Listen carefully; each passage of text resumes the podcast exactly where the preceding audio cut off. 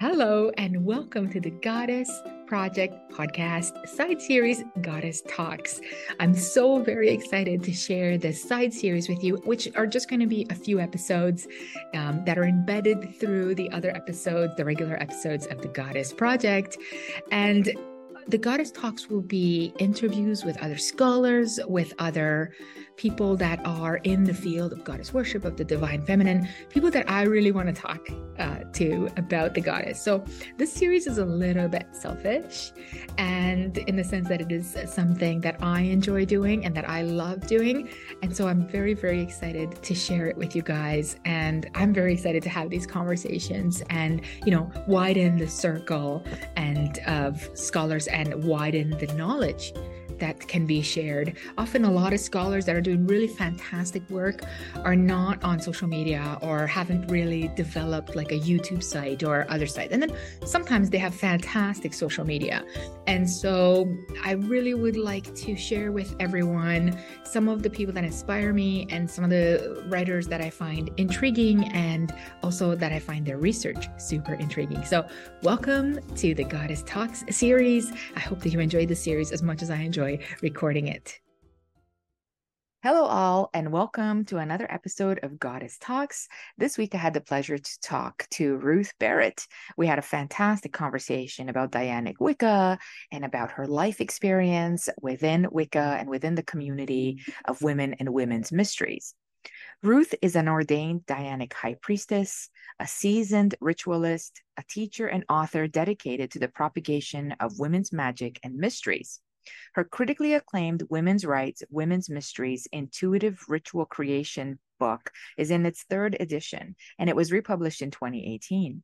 Ruth has also contributed to several anthologies, everything from the writings of priestesses to the foremothers of women's spirituality movement, also um, lots of works on gender politics, and of course, an early uh, entry into ritual to women in world religions, faith, and culture across history.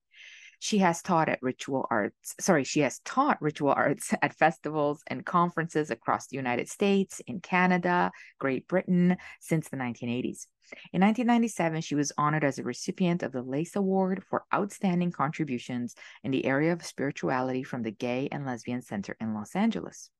She's co founded the Temple of Diana, Inc., Diana Inc., and National uh, Dianic Temple with groves in California, in Michigan, and also Wales. Since 2020, Ruth teaches classes online through the Guardians of the Grove, Temple of Diana Inc., and her passion is teaching skills to create personal and group rituals, spellcraft, as well as community building. I have the honor of joining Ruth for a gathering in October, at the end of October in California. And I will post more details about this gathering underneath. Um, it was really wonderful to talk to Ruth and to learn more about the Dianic Temple. And I'm very, very excited for you guys uh, to hear our conversations. Thank you so much for tuning in or for watching us on YouTube. Please don't forget to like, subscribe, rate, share, all the things that allow my channel to continue working so that we can interview more women in the future and keep the sacred feminine, the divine feminine, the her history developing and growing in our communities.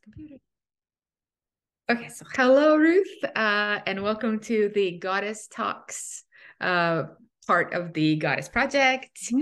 Uh, I'm very, very excited for us to talk about your work and your history and your life experiences, mm-hmm. um, especially around uh, Diana, the Dianic Temple, and Diana. So, how are you?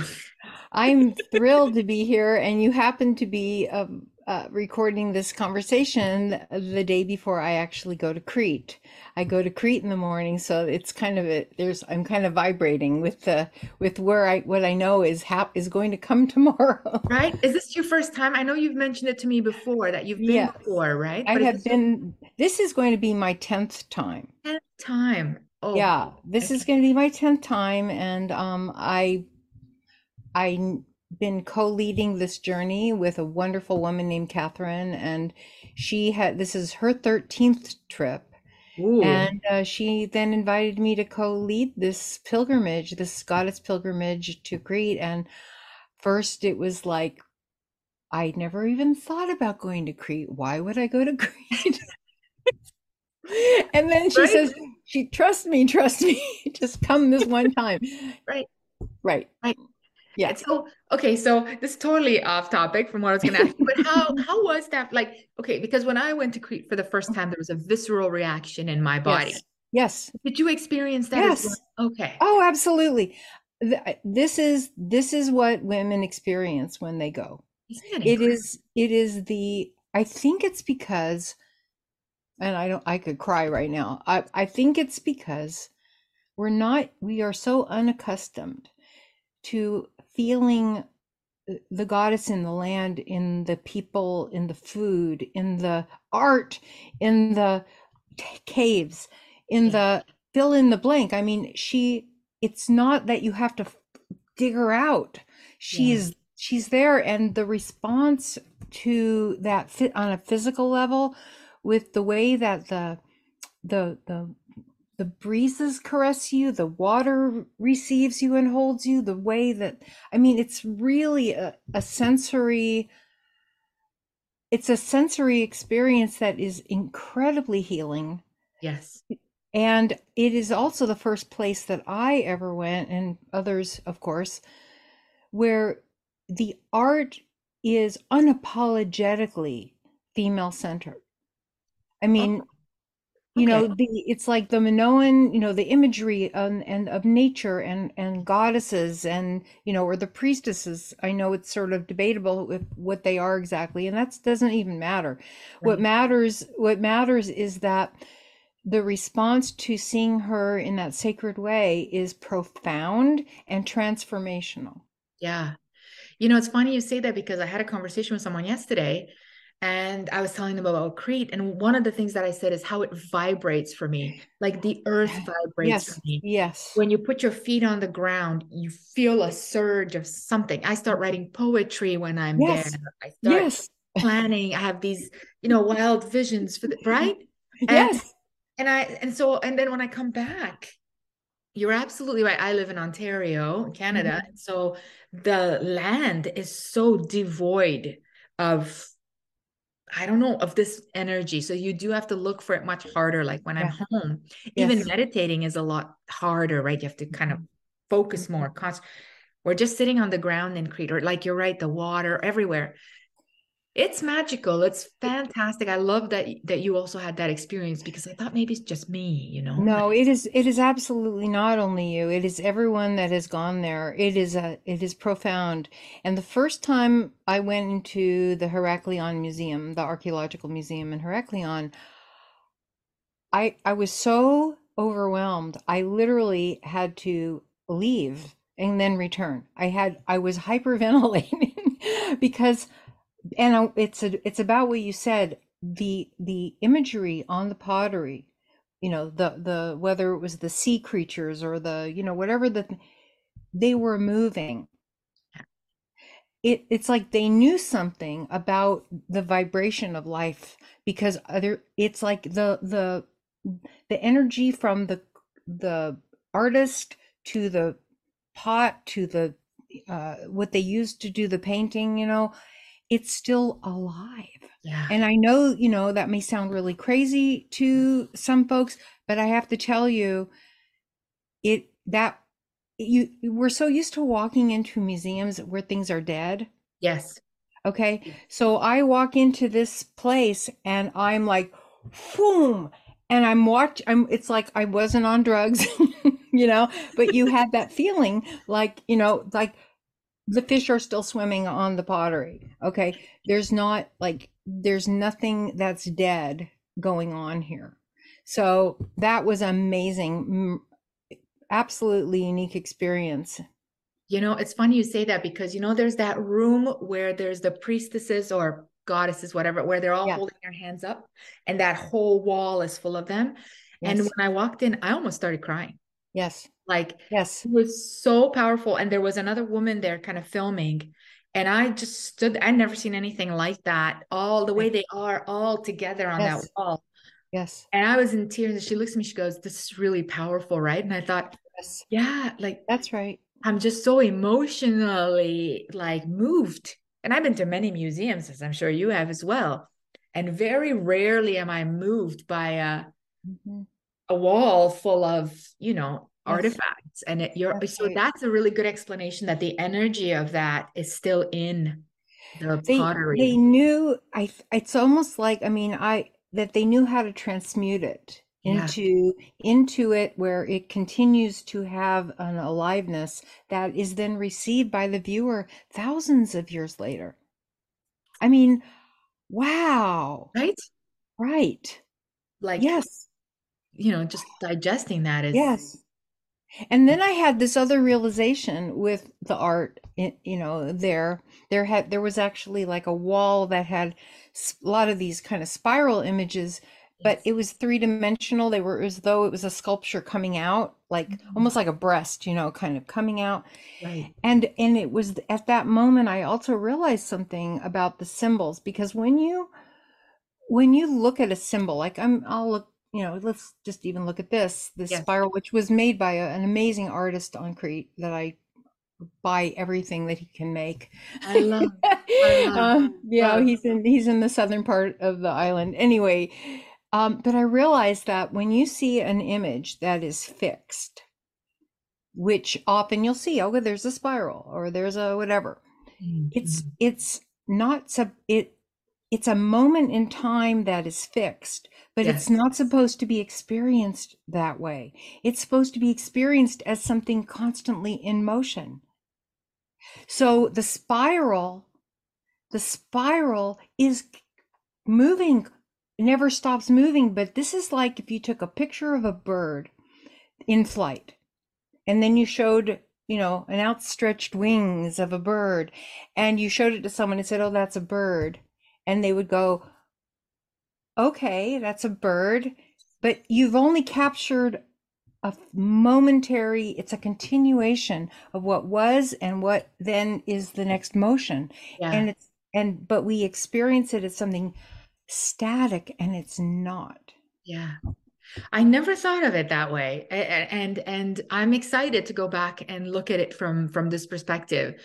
I did see it as very unique and even like there's that there's that famous bowl with the octopus on it and it you just you're just drawn into it. You're just like, you know, yeah you're just like um yeah but I never thought about the fact that that they purposely would have put this energy into the pieces and that echoes thousands of years later. That's beautiful.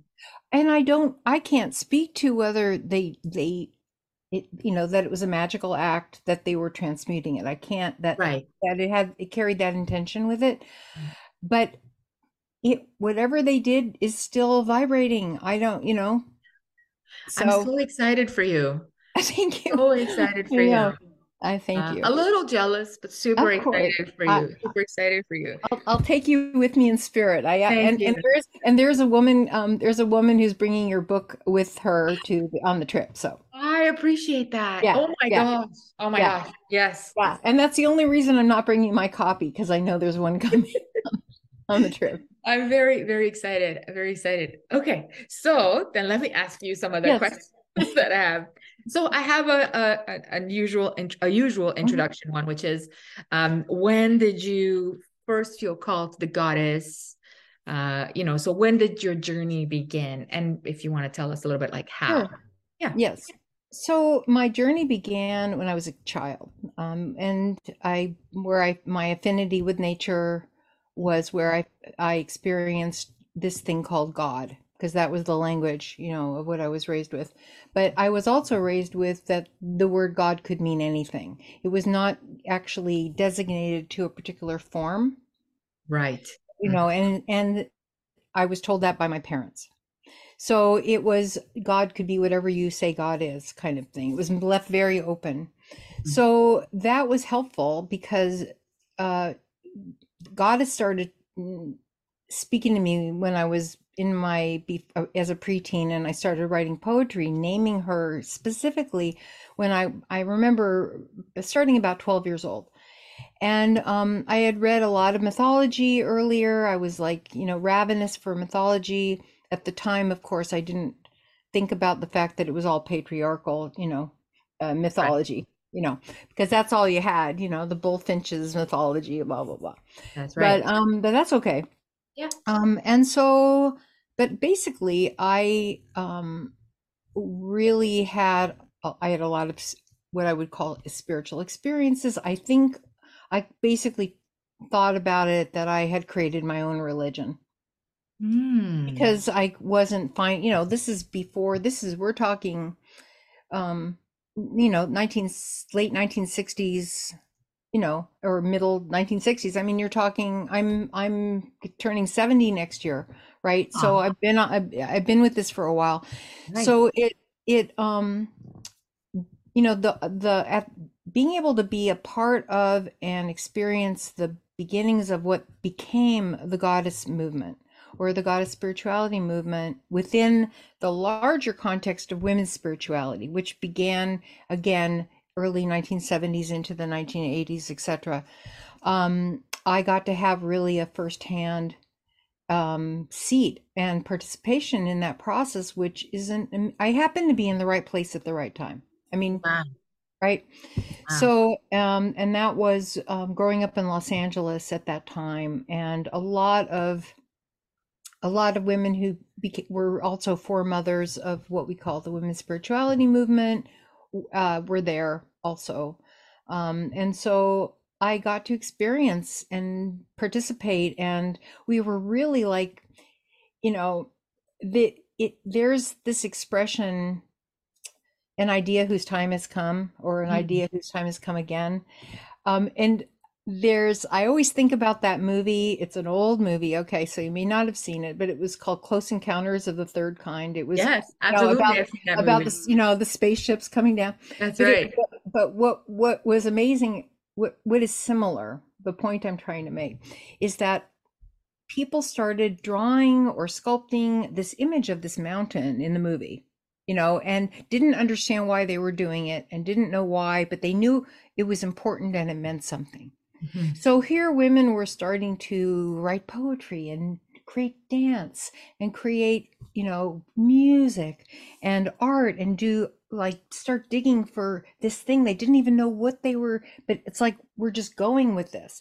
And that was this amazing time of just intense creativity where it's like goddess was saying hello right. Time time to come back and um and this these are all like bunches of ways that i'm coming back. So find your find your place and dig me out. Wow. You know? Wow. So so grateful for that. Um so grateful that that took right. place and that yes. that it felt right like and what i mean that it wasn't shut down immediately that it didn't sort of you yes. know it wasn't uh, because that's really been the the foundation for yes. well it is the foundation of everything we're doing today. Um, exactly. today i can't tell. I mean you you'd have to tell me since you were there sort of but i, I can't tell if today it's burgeoning again or um, it has shifted in some way. I'm well, finding it everywhere everyone yeah. yes. the language of the goddess. Yes i think that well first of all the work of, of maria gimbutas you know she, who is so foundational to the the archaeology and the folklore mythology folklore folk, folklore and mythology of all of this. I mean she was also in los angeles at that time and i she was a neighbor. So i mean i knew her from there right? Wow. so so you know she um you know she dug the goddess out of the yeah. ground and yeah. she dared and she dared to interpret what she found and she, of course you must know as a scholar you know she was vilified for so long and now she has been vindicated because of dna and because of things that were you know i don't i can't explain the whole thing because i i don't i won't remember it perfectly but mm.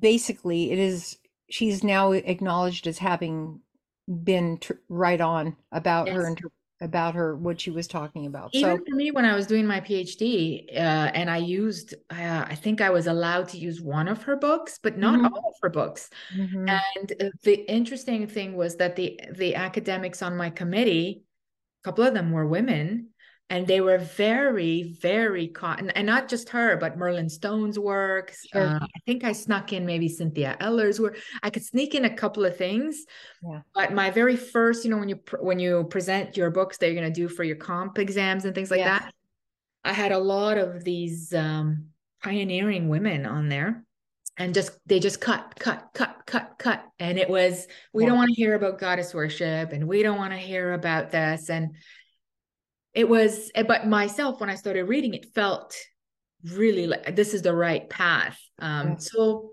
it's i'm really i'm really glad to see that people are supporting maria gimbutas more and more and that she's yeah. becoming more and more vindicated i hope i hope it'll go into sort of the academic fields as well mm-hmm, mm-hmm. um i was just saying to a friend recently because i'm i'm translating something from back home that's based on silver and gold artifacts but one of the things that they're doing now is they are just like just stating a label like so just saying um figurine maybe they might say the word female this mm. year and where it's found so they are really right. not they're moving away from trying to interpret the idea of goddess or priestess i'm surprised they say female especially if there's breasts or some kind of you know what is going on, right? Like no, what's going on is a denial of the body. Mm. Mm-hmm. And um, it's really creeped into academia. Uh, I've been hearing, starting to hear a lot about this, and it's very disturbing.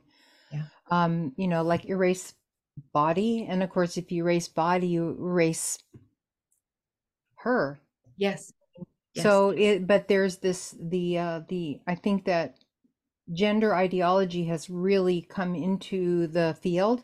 Yeah. And unfortunately, um, it's really colored in a negative way in my in my view, um, and is trying to kind of erase what we've brought forward. Yeah, yeah. There seems to be a, a, pushback, and I get that to some degree, but there seemed to be a pushback against the mothering and the nurturing. Exactly. Right. Um, exactly. Yes. Right? There's a sort of movement against, like when I went to uh, when I got into my PhD program, one of the things one of my mentor was saying is just don't say anything about having kids. You know, don't say anything about. And I would sit in meetings where people would call people with kids breeders. Okay. You know? Okay. Okay. Right. Okay. Okay. I was like, you know what you you know what you're dealing with then. Okay.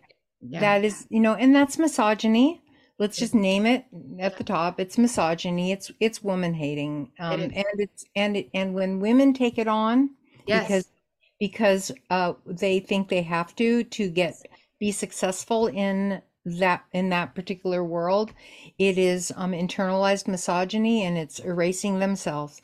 Yeah. and that you know i have no problem stating my view on that because it's so clear to me yeah, and I don't think they would deny it. Uh, well, I don't know if they say misogyny, but I think that they would. I don't think that they would disagree with the fact that they see themselves as other than mothering or other than mm-hmm. nurturing. They see themselves, mm-hmm. and so, mm-hmm. and so I thought that now, to be fair, now I I have a few students who are uh, in mm-hmm. graduate school and stuff, and they do mm-hmm. have families or whatever, and it's not as taboo but and that's i think because the online world has allowed for this idea that you could do stuff online from home mm-hmm. but it was really um shocking it was really shocking it was really mm-hmm. interesting to me and so that actually brings me to what i'm doing now and that sort of makes me uh to questions about the diana temple because now yeah. as i'm moving away i'm not moving away from academia i mean i'm still teaching at the mm-hmm. university mm-hmm. but I've published this book myself because I didn't want mm-hmm. the publicist to tell me what to put in and what to take out. Right. Right. The other right. thing I found was um, publishing houses, especially academic ones, they want your book to fit with whatever yes. they're doing. Sure. And my book doesn't fit in any of their, you know, um, and their idea is, well, it's just there's no interest in this in classics. I'm like, well, but there's interest in this among women. Right. And I don't know. That's half the world's population. Yeah. it's important, you know? right. Um, so I found it very difficult where people be like, well, see where it fits in our stuff. And I looked at their stuff and I'm like, okay. No, no, right. it, this is where, I mean, I, I mean, I, I do what I need to do. I don't, I try not to be influenced by like, this is a, this is a message that needs to be out. Mm-hmm. This is information that needs to be out there. If you don't get it, that's too bad on you. It's still going out. Exactly. Right? Exactly. Exactly. And that's why I thought, you know what, I'm just going to do it my way. It'll be Yes. a lot more work for me to promote myself and stuff. But then when I did do that and I started working on my Instagram and social media from that perspective, Mhm, there were mhm. so many women Yes. that came Right. at me like there was so much love and response. Yes. And I thought, oh my Uh-huh. God, I thought I was Yes. alone. So you you you know now you're not. you know you're not. And you know that that um the, you know there's a thing about being a pioneer in a in a field to bring forward information that is not popular Mm. or uh, assumed to be whatever. I, I you know in fitting in. But what's always been true in my experience is that there are thousands of women who are hungry for exactly what you um what you are doing and and and the same for me. It's like you're still holding you're you're holding the information so that and making a point making it possible for women to find you. Yeah. and that's and that's it. It's like i gave up trying to make it work with other people's visions for you know a long time ago because i just i had to hold myself back and i no Yeah. Yeah, Yeah, which brings me so I started the, the Artemis Center online and it's sort of just Mhm. just birthed. Mhm. Um, and so when I saw your Dianic temple, and so I thought, oh wow, and I'm Mhm.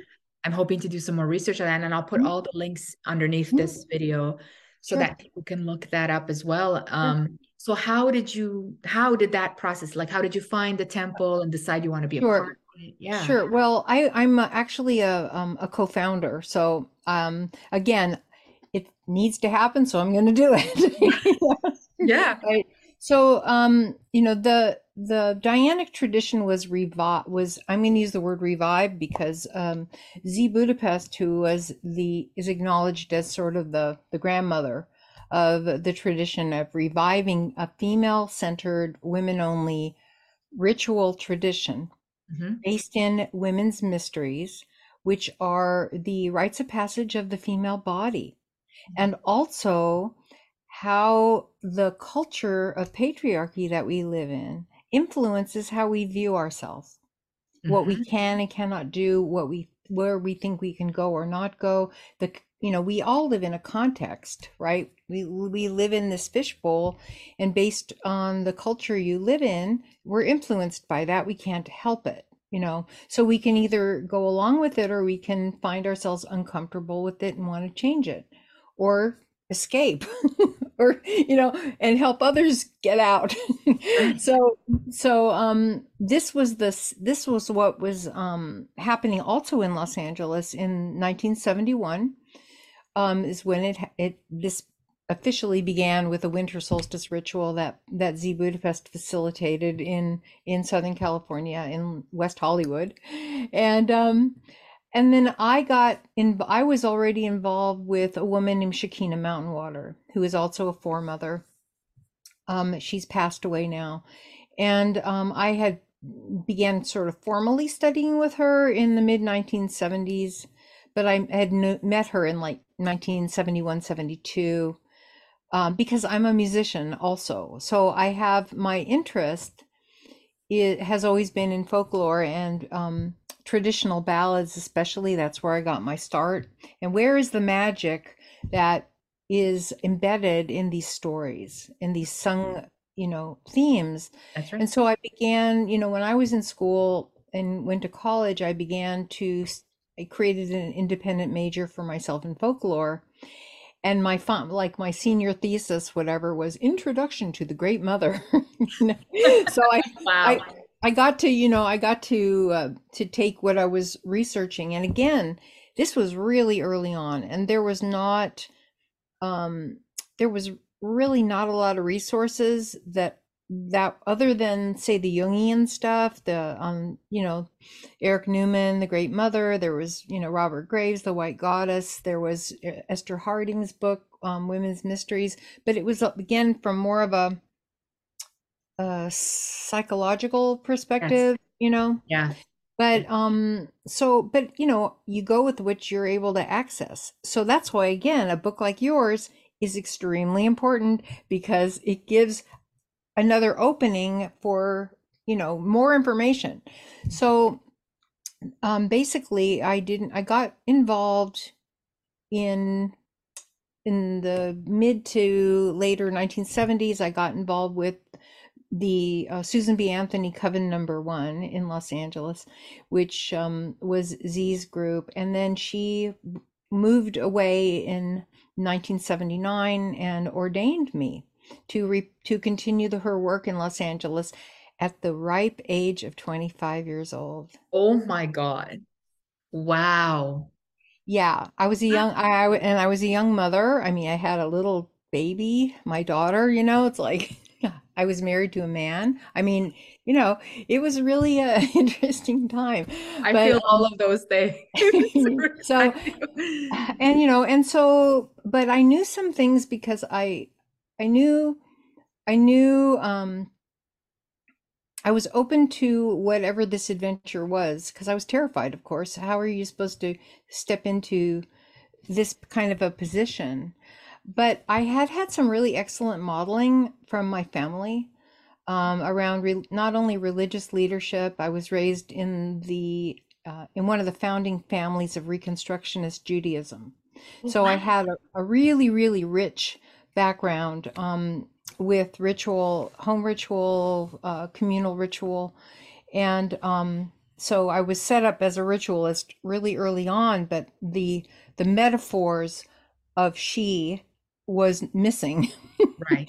You know and all of that. And so i i really transitioned to that very easily because that was my sensibility about if we're going to use a metaphor to create about the creator it's got to be female of course right. i mean any you know you don't have to have a belief about that you can see it happening every day 100% all right no yeah. brainer so um anyway um so i then began to what was true for me is that I, un, for me, it felt really important to create a way to pass on information. To pa- how do you pass on? Um, if something is just spirituality, I feel like that's a personal thing. Okay. But if you're going to come together with others to do something together, whether it's celebrating the seasonal cycle, whether it's uh, rites of passage about you know any of the things we go through in our culture, um, having some things in common and some basic understanding of vocabulary you know words have to mean something um so i set about to do that because otherwise to me it was like how do you pass on something that's just personal? Right good question right? yes, absolutely. Right? So i i then began to um create a a full you know thing of classes. I you know i put the students who came to classes uh, in in in service to the larger community providing public rituals you know?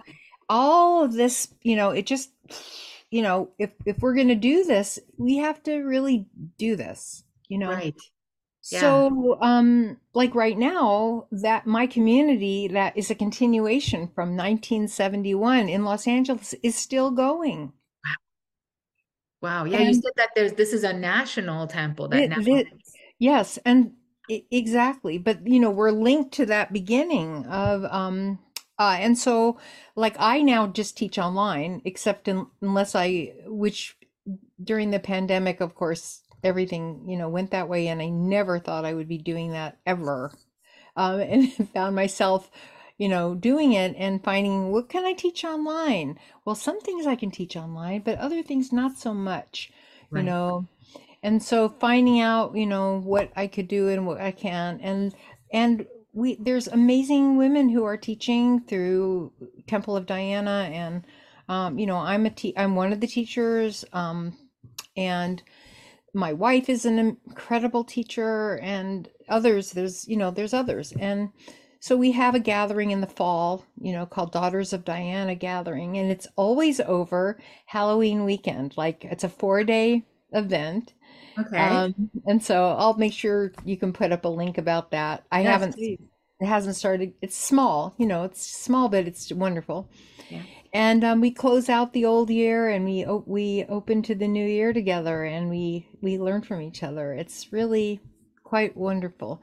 So, you know, um, it's, I mean, a lot of things have changed. Um, I think what you talked about, you know, the idea of things have expanded, you know, like I, I think that's absolutely true as it as it would.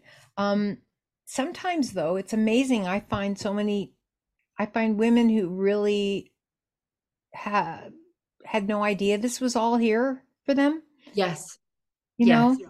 And um and that's an extraordinary thing. It used to be that before the bookstores, women's bookstores especially started closing, that um because we had bookstores that was those are community centers. That's where you could go and you know find these books and find you know feminist theory and find you know women's spirituality and novels and art and you know various things and now not happening yeah you not know happening.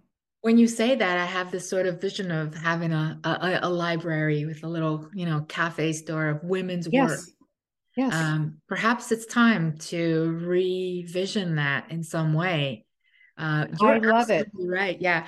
I mean, and even for myself, I, as a person who sort of came out of that closet, like came out and now I'm, I'm stumbling upon all of this active burgeoning, um, even for myself, I feel a little bit like, how did I not know that this was going on? I don't know if it's an Ontario thing, a Canada, like the, the, the province that I'm in, there isn't very much goddess anything. Mm-hmm. Uh, it has a different mood and a different tone. Mm-hmm. So mm-hmm. sometimes I wonder if being in different geographical places in the world. I think that's that could that definitely is is a factor, but you'd be surprised. Yeah. You know, we're also everywhere. It's yeah. kind of like this amazing thing. It's like I mean, I'm now working with students from, you know, all different parts of the world, which and they think they're all alone. Yeah.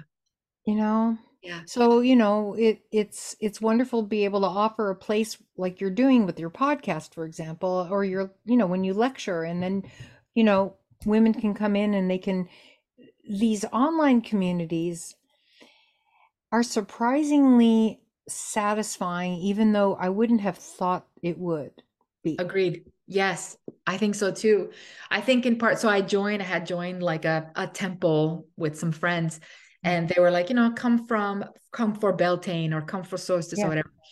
And I thought, okay, whatever, it's online. And then they do a meditation. And there's been a couple of times where I, by myself in my room, obviously everyone else is on Zoom, mm-hmm. going through this meditation, have felt such a powerful meditation, such a powerful moment where I would like be brought to tears, which I was glad that no one was seeing me. Sure. Um, so eh, you're absolutely right. Like, I think I also underestimated the power of doing a communal yes. experience through Zoom. I mean, yes, live is of course very different, but sometimes people cannot afford to come to a place, right? Exactly. Women exactly. or women don't have access. You know, we've been offering these online seasonal rituals now for for the last three years. Mm. Um, you know, group of facilitators, you know, putting we'll have summer solstice coming up you know, in a few weeks. And it, it's like, it's a, it becomes a, a a circle through the computer somehow. Yes. Yes. yes. And you know, I think about it even myself, like for women who maybe are not ready to come out mm-hmm. as a goddess worshiper, they might be doing this in their closet, right? Or whatever, exactly. you know, in a private space yes. with yes. headphones on. Yes. But still being apart. Yes. You're right. You're right. It's right. a it's it becomes a safe space. Yeah. It really does. Yeah. So I mean, I I'm all for it for that. And and you and being together in the flesh is obviously a, a different experience. But if you can't have that for all these reasons, I'm deeply grateful for this, you know, technology. Yeah, that's amazing. Okay, let me scroll through my questions. Sure. What are the questions? Um, oh, Oh, I have a question. Well, I have a bunch. Um, do you consider what's going on goddess revival? You use the word revival or reconstruction? Um, I well, when I talked about the Dianic tradition, I said like Z Budapest would say she didn't create this women only women have always gathered Mm, to, yes. to attend to ourselves. Okay, Yes. this is this is as ancient as it gets. Yes. Okay, so when she says um, she considers that she revived it, it just means within second wave feminism, she kind of brought this, you know, this piece of of spirituality slash religion, you know, piece. She got it going because feminists at the at that time, especially in the in the 1970s, were not interested in in religion or spirituality. It was very in the United States. Uh, uh, feminism was very informed by Marxist politics, where the idea that you know, religion is the opium of the people. You know, it's like it's a distraction from the work. We're trying to get the ERA passed. We're trying to get reproductive rights. We're trying to get equal pay for equal work. Why are you talking about this thing? It seemed like this other thing, not in, and of course, feminist spirituality, which is um, what we're talking about, combines and the understanding of how religion and spirituality is is and always has been political. Yes. because because it influences how you are in the world your values your your view your paradigm your you know how do you understand about what's going on? Wh- you know what is the context? So um that is a big part of our tradition in particular where we are we we come from the values of i guess what would be called radical feminism now because at the time it was just feminism but now a lot of third wave feminism is more about men's rights in my opinion than than it is about women so you know it's um but the idea of when women come together and have our our safe space and uh, apart from males truth is told Yes. Yes. You're absolutely, you know, and I'm going through a bit of a phase of my life now where um I feel the need to be surrounded solely by women. Um however they present as women is totally Yes. fine with me as long Sure. as it's sort of a, a, a away from not even toxic masculinity because I didn't, you know, you stay away from that as much as you can, but just masculine. And a part of me, you know, I have a son, Mhm. you know, I had a husband, right you know, for 25 years. I have a dad, a brother, I have nephews. Actually, I have a lot of men in my life. Sure Um, but it's so it's not, you know, the way the sort of they frame it in this way of like women, uh, men, male bashing or anything. But it's it is about space, like, yes and it's about an energy and a vibe, and Mhm. and I I wonder how many women are being called to that but aren't comfortable phrasing it. Um, you know, right? Oh, Aren't yeah. phrasing it that way yes um, but feel the need to be around other you know Yes. that feminine that divine femininity Yes. is that is not just like birthing which is fine I we, you know but Mhm. it is also powerful and fierce Yes, and sometimes like rage Mhm. and anger and yes so yeah right like yes yeah. yes yeah. i mean i tend to not use for me i don't you i tend i don't tend to use gendered words like feminine or masculine because someone made up what those words mean and it wasn't us. True. very okay. true. So i tend to uh, avoid those words because i i think that every human female or male are are um able to experience the full breadth of experiences as a human. Okay? And when we put box ourselves into human characteristics that are assigned to a particular body hmm I think that that does an incredible disservice and uh, it's limiting and I think it ultimately is oppressive to everyone. Yes. So so you know what what people tend to think is that oh if I'm in a women's group all we're going to do is male bashing it's like it never happens. right I I I have yet to experience that and I've been at this again a while because but again that that's a male centered yes that's a male centered view that if women are alone, of course we're going to be doing that.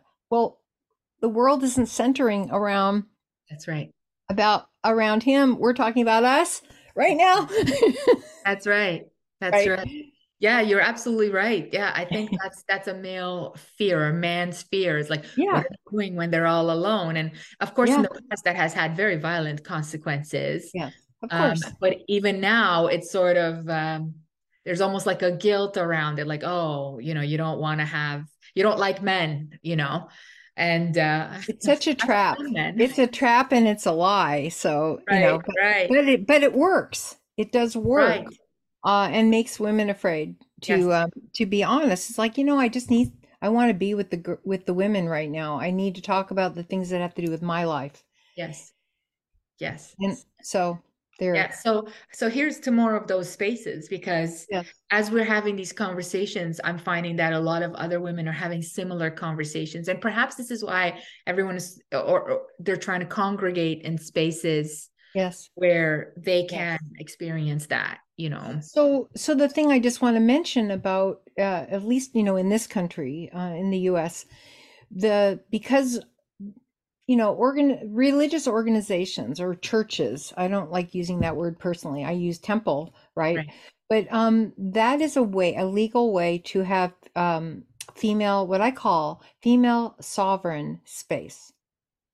Okay. This is so, this is where no matter if the states are, an individual state is saying you cannot, you know, discriminate against um, someone who either declares themselves to be a woman in their male body, you know, male bodied person. Uh, under religion, really, you are protected Mm, because um, no one is going to come in and say, well, you have to change your religion. It just, right? So I mm, think um, there are more and more women who are looking to create that model. Yes. So, and I would support, you know, the woman you mentioned earlier who's talk thinking about that. Yes. And I've been, I do a lot of talking about this with groups and with individuals because this right now is maybe the only way for now to Yes. make sure that you can gather with with women and girls and um, have that legally protected, your right to do that. You're absolutely right about that because we I also struggle with the word church. Uh, although this is her project, so I'm assisting, Mhm. you know, vice presidenting or whatever it's Mhm. going to be called. Um, and so I'm, you know, you have to go with what you're called. I have my, you know, Well, state. but it's it's it's a legal term. The Mm, reason I'm just saying call it whatever you want, I see. it, legally, like okay, but you don't have to call it that in your within your organization. I got it right. So there's a the language is protective under the clause under uh, yes, that's it. Yeah, that's Yeah. amazing. And I think this is the one of the reasons that she's called to it is that she wants a brick and mortar space in which women can meet safely, right? Yes, yes, Right. right. Um, and so uh, I love real estate. I love real estate. So I'm like, I will find us Yes, yes. you know i'm looking around at all these things. Mhm. and and america has i learned that america has a whole site for churches that are sold a whole like separate realtor.com site whatever. And i was all excited. And in canada we don't we don't have stuff like that. So so yeah so let's see how it goes. But i find it fascinating because i know that you've been in this dianic temple for so long. And yet um it continues to grow, which is really encouraging because it just shows me that the movement is not, you know, marginalized or is not. In fact, it's becoming maybe more centered Yeah, maybe, maybe it could right? be. I, yeah, And how many women, if you know how many women have come to me that are going to Crete uh, lately, you know, I mean, I remember the days of Carol Christ right. was ostracized in academia for moving to Crete. I, she used to be a warning story when I was an undergrad. That's terrible. Um, it was the idea was like, don't go too far out in the goddess worship. You'll end up sort of like Carol Christ, which I loved. Like I loved her work. I loved the way she was living. Um, I wish I would have had, you know, still a student. I wish I had the money to join her on Yeah, that pilgrimage. Yeah, But I, once I did have the money, I took that pilgrimage. I mean, she was already sick by then. Um, and I just did it myself and it was, you know, just still amazing. Um, but and so now when I think of her, I think of her as a mentor, right? As a pioneer. And I think about all the backlash she had. yes, Then I see all these women that are going to Crete uh, on different yes, pilgrimages. And I think the island is calling us. but I'm yes. it's like yes. a, a, greedy divinity that is like come, yes. Come, come. Yes. That's right? right. You know, and I think, you know, similar to what we talked about with Maria Gimbutas, it's like when you see academia, you know, cautioning you, don't go there, don't go to- toward this person or that person. As a person who wants to get their degree and wants to do the study, that's terrible because you know you're you're basically then having to not go with your own instincts oh yeah right and so and and by saying you know don't don't go there um i just uh, that to me is just ethically really wrong yeah and you know i was at this goddess conference as well and i met a few of the scholars who were asking me, well, when you got your PhD, what was your methodology? Which I can barely remember what it was because oh. I had to fit all yes. of my stuff in some yes. structure. Yes. Just to be allowed to yes. research. And now when she was asking me, I was like, I don't know. I made up some yeah. stuff and put it together yeah. because, you know, right. I mean, it's not made up, it's real, but yeah. Um, and she was saying the same. She goes, Well, I have these ideas about the goddess and in her own culture. And she's like, And I have to come up with a methodology and I can't really find one. And I don't know. And I thought, Wow, you know, we've really, I don't know. It, it yeah. It has to, you know, academia has to, has to open up a bit. There has to be. It's um. it's unlikely it will. yeah. I hate to be a right. bummer yeah. I hate it, but um, what's true is if you you do your best to get around it, yeah, but it doesn't have to limit you eventually. I mean, yeah. I'm not, I am not, I, am not an academic, um, yeah. uh, and uh, but I I have had my own limited experience with having to fit, mm-hmm. and I w- hated it. I had there was a woman who taught women's studies and begged me to participate in this this academic project on women's ritual and uh, I had never experienced anything like it before. And I had, you know, this peer review of what I wrote and all this thing. And I'm reading the comments and I, and this, and, and I have comments saying, well, I totally disagree with her idea of blah, blah, blah, blah. And I'm thinking, I was there. You, I, you don't, what are you saying to me? I was there you weren't there i don't know who you were but you weren't there and so and i was i was fighting this you know like i i just need to be out of this okay i'm leaving i'm not going to do it and i was and and this was wendy griffin uh, a blessed memory who was amazing teacher. And she she wrote books on goddess. And anyway she she just said i really really really need you to do this because this is the only way that you will be quoted allowed to be quoted yes. by others because you're in this yes. thing. And i remember going ew. I mean just like okay okay. I just had to take her take her at her word and i'm and i did and i did it and it was just really like horrible experience. Yeah. Yeah no it's it's definitely something that is a project to be worked on, I suppose, you know, for future future mm-hmm. women that are interested. Um, I was going to ask about yes. witchcraft and mm-hmm. Wiccanry, if that's a word, because, mm-hmm. and I was going to ask you actually two things. The first one was why Diana, not Artemis? Oh, yeah. And about okay. the connection, yes. you know, with the Wiccans. Yeah. Yes. Yeah. Well, first of all, it's it is Artemis. I Diana. I mean, the name giver of the tradition was based on Diana. Uh-huh. That is like an old thing. It comes from medieval times. There's variations on that. It honestly, the tradition is based on the nature of Artemis. Uh, Diana is kind of like what I don't even think about Diana. I think it's about funny, right? It's funny. I know it's weird. It's I weird. Know. Me okay, too. so because the nature of and who she represents in terms of to at least in the way that I teach, I've taught about her as a as a role model for female liberation.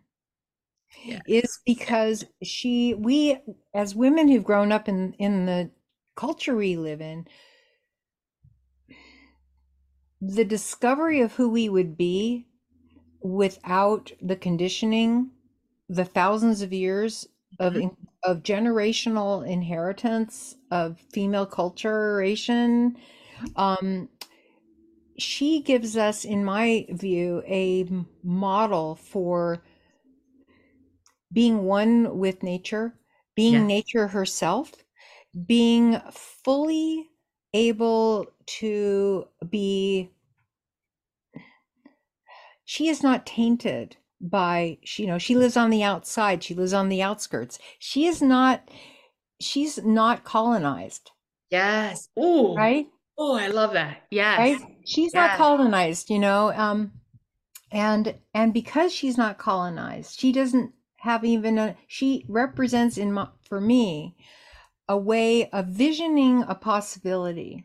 And we need them as women in the culture we live in because we applaud you know the heroines. We applaud women who who live their lives authentically you know uh, through whether it was political things or literature or art or you know all these ways.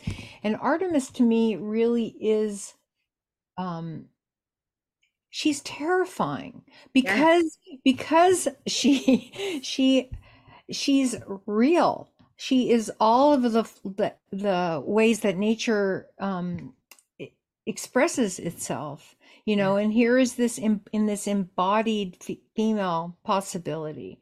So you know she was adopted by second wave feminism as a role model for female liberation.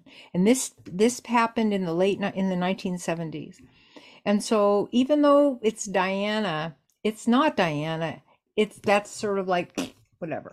Right. um but we couldn't we kind of inherited the word and we can't we you know we're not Yeah. changing it now but that's it No, there's nothing wrong with Diana in that sense as a term. But it's kind of funny when I when when I was thinking that, that every time somebody goes, "Well, do you know about Diana?" and I'm like, "Really?" yeah Um, so, or some people, some, sometimes I'll get comments like, well, you know, Artemis was later Diana. I once had somebody that tried to convince me online, of course, that Diana came before Artemis, you know, uh, to which I was like, okay, stop answering comments, Carla. Yes, But, um, yes but, but I thought that was kind of interesting. I like the word Dianic or Dianic. yes Uh, It fits like it Mhm. language wise, rhythm wise, it fits a little bit better. Mhm. Um, and it's funny that you say that about Artemis because this is how I feel about her.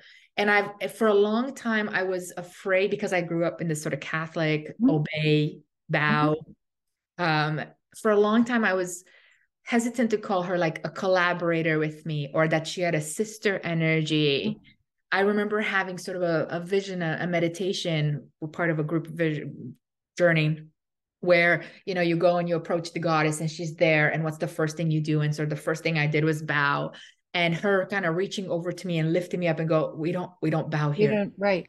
That's? We right.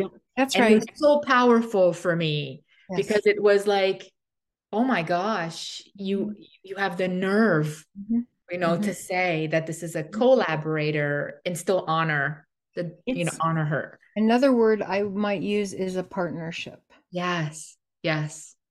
You know Yeah. it's like we partner with her. Yeah. You know and she shows us things and she lets us you know leads us places. Yes. You know and um you know Yeah. and she's not and sh and honestly she's not warm and fuzzy no she is not warm and fuzzy and so and she is she's you know one of the um the things that we talk about uh her as far as you know representing is she who is whole unto herself Yes. she she is that you know the original meaning of the word virgin you know non-possessed you know yes unmarried, you know, all of that. And so she does, from a cosmological space, she represents completion, you know, and because we we live in a culture that's so heavily based on duality. Mhm. And of course, later paganism is all about duality, God is God, God is God, you know, all of that. Um, male, female, light, day, you know, this whole like again, divide the world into these these Yeah. these places. She is to me the antithesis of that. yes I agree. It's like she she's the web, you know, she is all of it. She's the creation, the preservation and the destruction. You know, she's she's the inhale, the sustaining breath and the exhale. Yes. Yes. And and she's unique in that. Like, you know, I mean, we do look at other goddesses. I love looking at different Mhm. goddesses and they have their Mhm. own unique qualities. But I have yet to find one that is quite Mhm. the encompassing of all things in the way that she Yes. is. So Yes. so this is my my biggest pet peeve is about her is how underestimated she was in classics and in the you know and and every time I kind of bump into her hunt you know her hunter Yeah.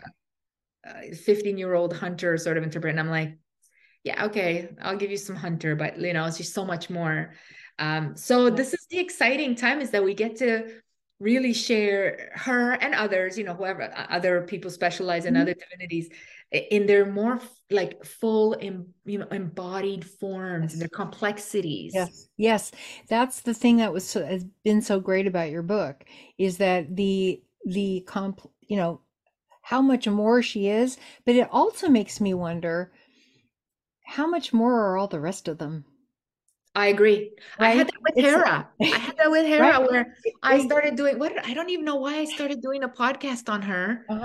I can't remember. But anyway, Yeah. so then you know you fall down the rabbit hole of research and the whole parthenogeneticists and the whole Yes, pre-Greek yes. And yes, I thought, oh my yes, God, and why is right, no one working on Hera in the right, academy? I mean, yes, right, why? She's right. she's Well, incredible. right, exactly, exactly. Yes. Yes. So, you know, if if you begin to find out that, you know, and I, I my own thoughts about this is why it's been so limited. I'm going to bring it back to Jung. Mm. Okay. So the and the thing about archetypes. Yeah. So when I started, I was think it was looking for the book on my shelf.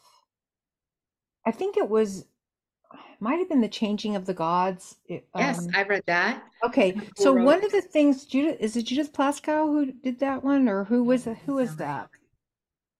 Well, it had to do with learning more about the man, um, Jung, Yeah. because Uh-huh. um, what happened with the archetypal thing is that um, you begin to kind of get you you want to box everybody into their little cubicles, right?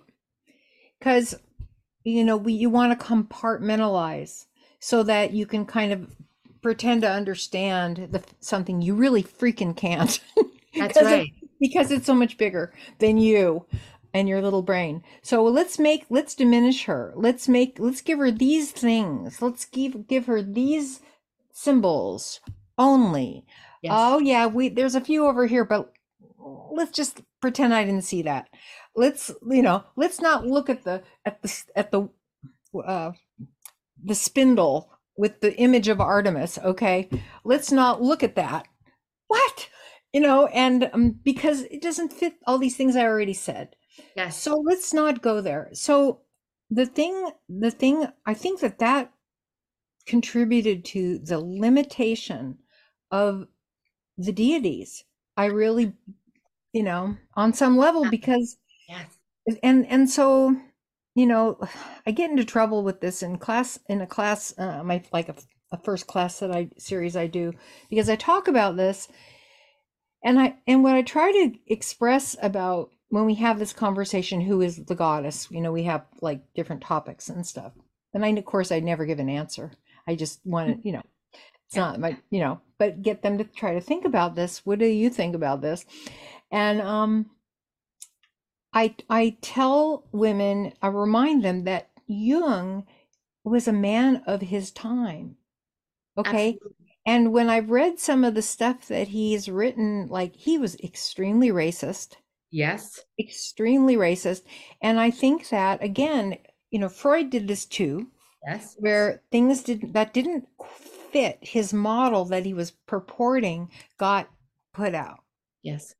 Absolutely. And you know, it's funny that you say that because one of the things that's becoming really trendy is doing those quizzes of who is your goddess archetype. And I've always felt a Mhm. little like resistance to that. I mean, I've done them for fun. It's fun. Yeah. Every time the goddess comes up, I'm like, this is not my goddess. I don't know. Right. And then I think about how did we, you come up with the qualities of that goddess, which is typical patriarchal stories. But now that I think of it more, there's a whole business burgeoning on this idea of archetypes, which is is fine. You know, it's, Yeah, we can sure. approach goddess from a variety of ways, but you're absolutely right when we talk about the fact that there's so much complexities around goddesses. And perhaps the next phase of the work is starting to mm, expand those. Maybe, maybe eventually we see uh, that it's sort of a continuum Yes. that is you know culturally represented differently because Yes. of everyone's visions and interpretations Yes. but that eventually it is source energy if we can use that language right Yes. is you know you know it's very fascinating that, that you say that because it's true i see that uh, and i've always had a bit of weird things because archetypes have to by by very definition be categorized yes. right That's right. That's right. people will go well i'm working with this archetype now or i'm working with this archetype which is fine as a language and a, a, Well, a as a psychological idea to explore, of course. Yeah. yes Uh, yes But we have to recognize at the same time we are limiting the deity by doing it. yes It's Yeah. like if you can hold it, okay, I'm doing it because I have a freaking human brain. And my human brain needs to categorize. My Yes. human brain needs to compartmentalize to understand yes the the whole. I have to start looking at pieces so I can understand this thing that is way bigger than I might than my brain can manage. Yes. But- And you know, sorry, go ahead. I'm No, no, no, it's okay. Go for it. What I was just thinking about Artemis is that uh, one of the questions that comes up a lot to me is like, how can she be the goddess of childbirth if she doesn't have children? Right. Right. Right. And I think that challenges the very archetype, right? So that the mother archetype automatically has to birth physically. Right. That's Right? right. That's exactly right. Exactly. And you know, so when I I just finished a series on um uh basically the uterine mysteries um and we were exploring the mother, you know, that the whole the mother concept. And for so many women who uh nurture meaning teach like teachers, you know, teachers um uh, who work with children who don't who don't have biological they've never given birth but they are mentors Mhm. they're mentors they're caregivers they're they're protectors you know am the amazon i idea which i think about is with artemis you know she's the protector too she's you know this is i think because the mother image has been so put through the patriarchal whitewash you know Yes. Um, it is not seen as a strong character and it's limited. Yes. So, you know, if you, I think that um, many women don't resonate with mother Yes. because it has not been expanded to include them. Yes. A hundred percent. A hundred percent. A hundred percent. I think that that's a another another aspect we Mhm. need to work on. But I think Yes. something that Artemis challenges by the very virtue and some of the inscriptions to her are mother, you know, and protect my child. And Yes. and so I have that question all the time uh, Mhm. from people. How is this possible? And Mhm. and this is the, this is the issue that you can mother without birthing, let's say, another being. I think that um, if you look at the word mother, m- me plus other, Mm, you Yeah. know, if you, because if you think about the caregivers, and yes. pro- protectors. It's always relational to someone else or something, whether it's an animal, whether it's a, you know, uh, you're in a garden, you know, you're take, it's not just here, it's wherever you're needed to step in and take charge and make sure things, you know, happen the way they need to.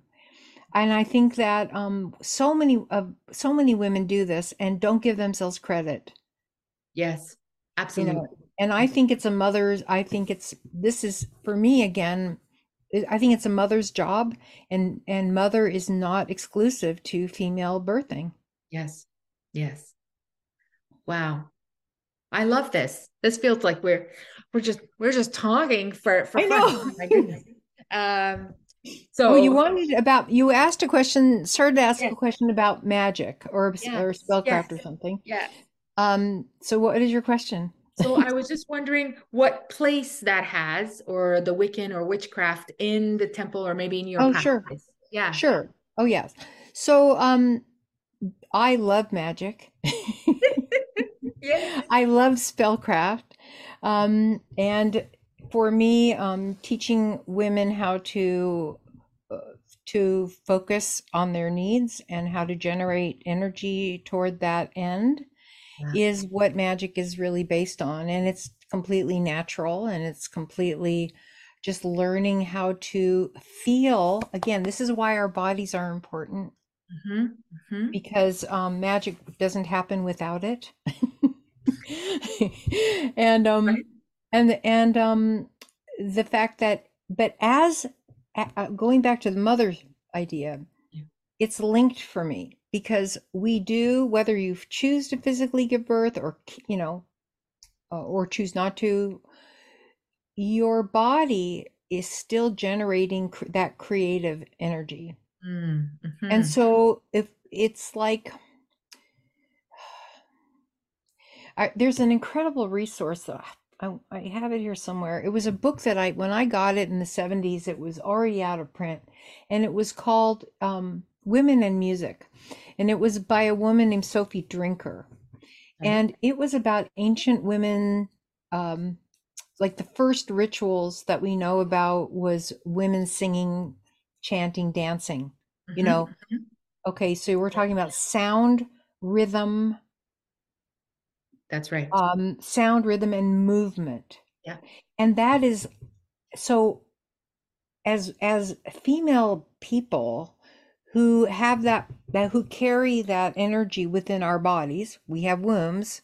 Yes. Um, we have the ability then to bring about birth everywhere based Right. on our working with sound, working with rhythm, working with movement, which that's life. If something is not moving, sounding, you know, vibrating, it's It's dead. dead. Right. It's dead. Right, right. so. Okay. Yes. Yes. So Yes. it's um so I mean I don't I can't speak to too much how other people do magic or teach spellcraft. I I really love folk magic. That's where I come from about it. It's the about ma- about magic being communication Mhm. and Mhm. that can happen again uh, visual communication sound communication uh, you know movement communication or Right. um, so it's just um, about teaching women how to access that, and and a lot of it is actually just remembering. Wow. That's powerful. Yes. Yes. And I, I've I've been feeling more and more called, I can't put my word on on my my finger on what it Mhm. is, but it's this idea that I want women to experience what it was like in the ancient world. And so part of that is remembering. And I think that's my thing with Artemis is remember like Yes. looking up as much as we can find about her rituals Yes. and then maybe trying to even reenact them at some point or use them in some way so that you're absolutely right so that we use our bodies and our voices Yes. and Yes. geographical spaces and Right. yeah i think you're absolutely right a lot of the practice is practice Right. right it's like Exactly. right Well, and it's being reminded that we actually have it within us to do. Yeah. You know, just like even the word remember, it Yeah. means to re, you know, to re reconnect. yes and and even something you know um, like a meditation that i've certainly encouraged women to do is once they begin to learn about artemis say um like go out where she lives and have her direct you know show you things. Walk with her. You know i'm not talking about merging. I'm talking about like joining like you're you, you know invite her as a friend. Invite Yeah. her as a sister you know for and to be able to step into her model of the world Hmm, her model of the world is not going to be your model of the world. Right. and there is a terror in that in being in in in entering a different point of view. There is a terror in that because things sound different things you notice things visually that are you didn't wouldn't have noticed before. You might feel physically different. If you have her from let her show you from her point of view go on a walk. Wow. I've never done that. Well you know check it out. You know check it out because then it's like it's just it is a and that's magic also because you are more than you are yourself but you're more than yourself. Yeah. You know and it's a way to access information that you certainly could access but we don't really often know how to do that.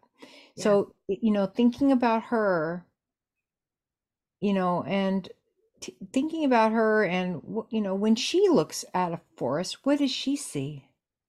Right. If you look at the forest what do you see? It's not going to be the same thing. Yeah. right? Yeah. That's a very fascinating way of bringing sort of the goddess into your body or sharing sharing yes. that space yes that's yeah, right. I thought about that. I'm adding that to my list of things to do. Sure, absolutely. Please do. You know, th- but this is how we can begin to know. I think know her more. You know, because that is really coming into resonance with her. You know, as a part in a partnership way. Yeah, yeah, I love that. I love that. Cool. okay. Well, thank you so much. Thank you so so much. Uh I hope that we might do this again. Um, I would love to. Yeah. Uh, what are you doing? Sort of, are you doing any research coming up or anything that you have planned? As well, a book or a work or music or um i am you know i'm always doing some music um i'm always teaching classes mm-hmm. you know i have a little bit of a summer break okay. um on purpose I'll, I'll start more with classes in the fall, but I've been, um, I still am helping to facilitate seasonal rituals or workshops that focus on the part of the Dianic tradition also is the overlay of the female life cycle on the seasons of the year. Okay. Mm-hmm. So um, this is something that I brought in from the work of Shekhinah Mountainwater, um, who was my teacher in the 1970s right. Um bring that that overlay. So you know we're we're at summer solstice and we're this is the the fruiting time you know this is when life is tuned. This is mother as in food mother you know this is happening. So um i'll be helping to facilitate an online summer solstice a few about a week after i get back from crete.